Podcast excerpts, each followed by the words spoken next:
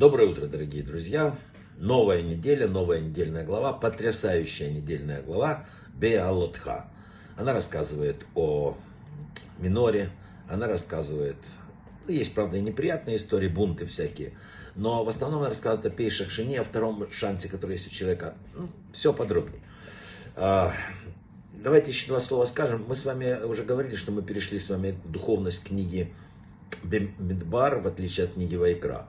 Если предыдущая духовность, которая была в мире во время изучения книги Вайкра, это что делать, то книга Бемидбар говорит, как делать. Медбар обычно переводят как пустыня, но Медбар еще можно перевести как разговор. И вот, когда двое говорят одновременно, не слышно ничего.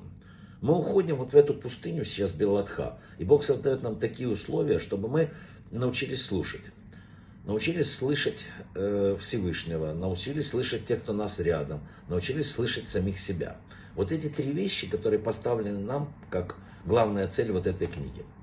Э, Хазон Иш э, был такой выдающийся еврейский э, праведник. Э, он говорил о способности наслаждаться тишиной. Он говорил, что тишина необходима нам для сосредоточенного размышления и анализа, что она нужна хотя бы когда-нибудь человеку. Без этого человек никогда не увидит, как говорил Хазуныш, ни выше небес, ни без земли. И никогда не задумается о тайнах Вселенной. У него просто нет времени. Трещит радио, телефон, там, этот iPad, там, не знаю что, газета, все. Даже выезжая на природу, через времена человек берет с собой там всякие там айпады, да? Поэтому о каких небесных высях может быть речь. Знаете, я часто вот вижу, выезжающая на природу семья, выгружают там, тот телевизор стоит, тот iPad, тот что-то. Огромная проблема нашего времени. В главе Биалатха еще рассказывается потрясающая история о Пейсах Шини. Это втором шансе человека. Бог специально описал нам э, ситуацию со вторым шансом. Группа людей обратилась к Маше, сказали, почему нам не разрешают принести пасхальную жертву. Эти люди были заняты очень благим делом они э, несли останки Иосифа, взятые из Египта, с тем, чтобы перезахоронить его в Шхеме, на Святой Земле, как и было обещано. И в силу контакта с э, умершим стали ритуально нечистыми. И не могли в этот день принести пасхальную жертву. Вопроса нет. Человек ритуально нечистый не может принести. Бог сказал это абсолютно однозначно.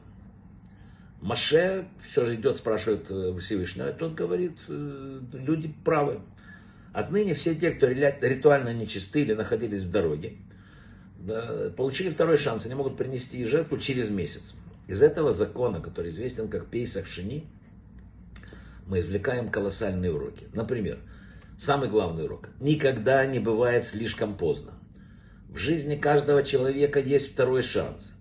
Есть еще второе. Бог, э, иногда желая убедиться, действительно мы что-то хотим, действительно мы что-то сильно жаждем ждет, чтобы мы попросили, обратились к нему с этим, сказали, что нет, я, я, я, не, не наста... я хочу так, я, я хочу приблизиться к тебе, сделать, и, и все.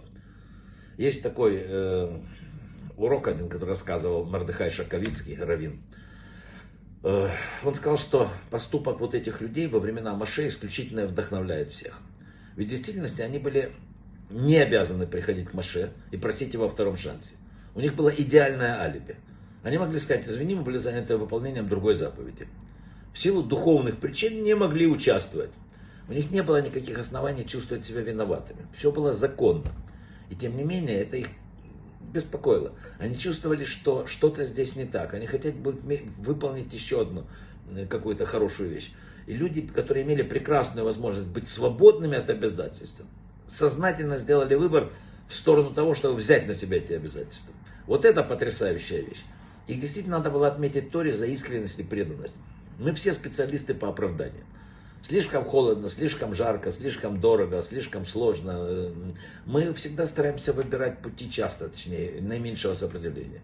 Например, у ребенка там какой-то праздник такой религиозный в школе, я не знаю, в школе где-то. Мы стараемся, ну так, ну немножечко, ну что-то. Ну это все э, э, занятия, ну я, я и так слушаю 5 минут урок. Ну, а это, у меня нет времени, а я на работе и так далее. Ведь это же все отговорки. Человек даже когда едет на работу, он может включить уроки и слушать.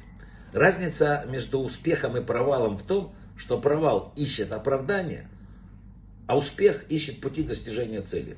Поэтому надо не искать оправдания, не выбирать легких путей.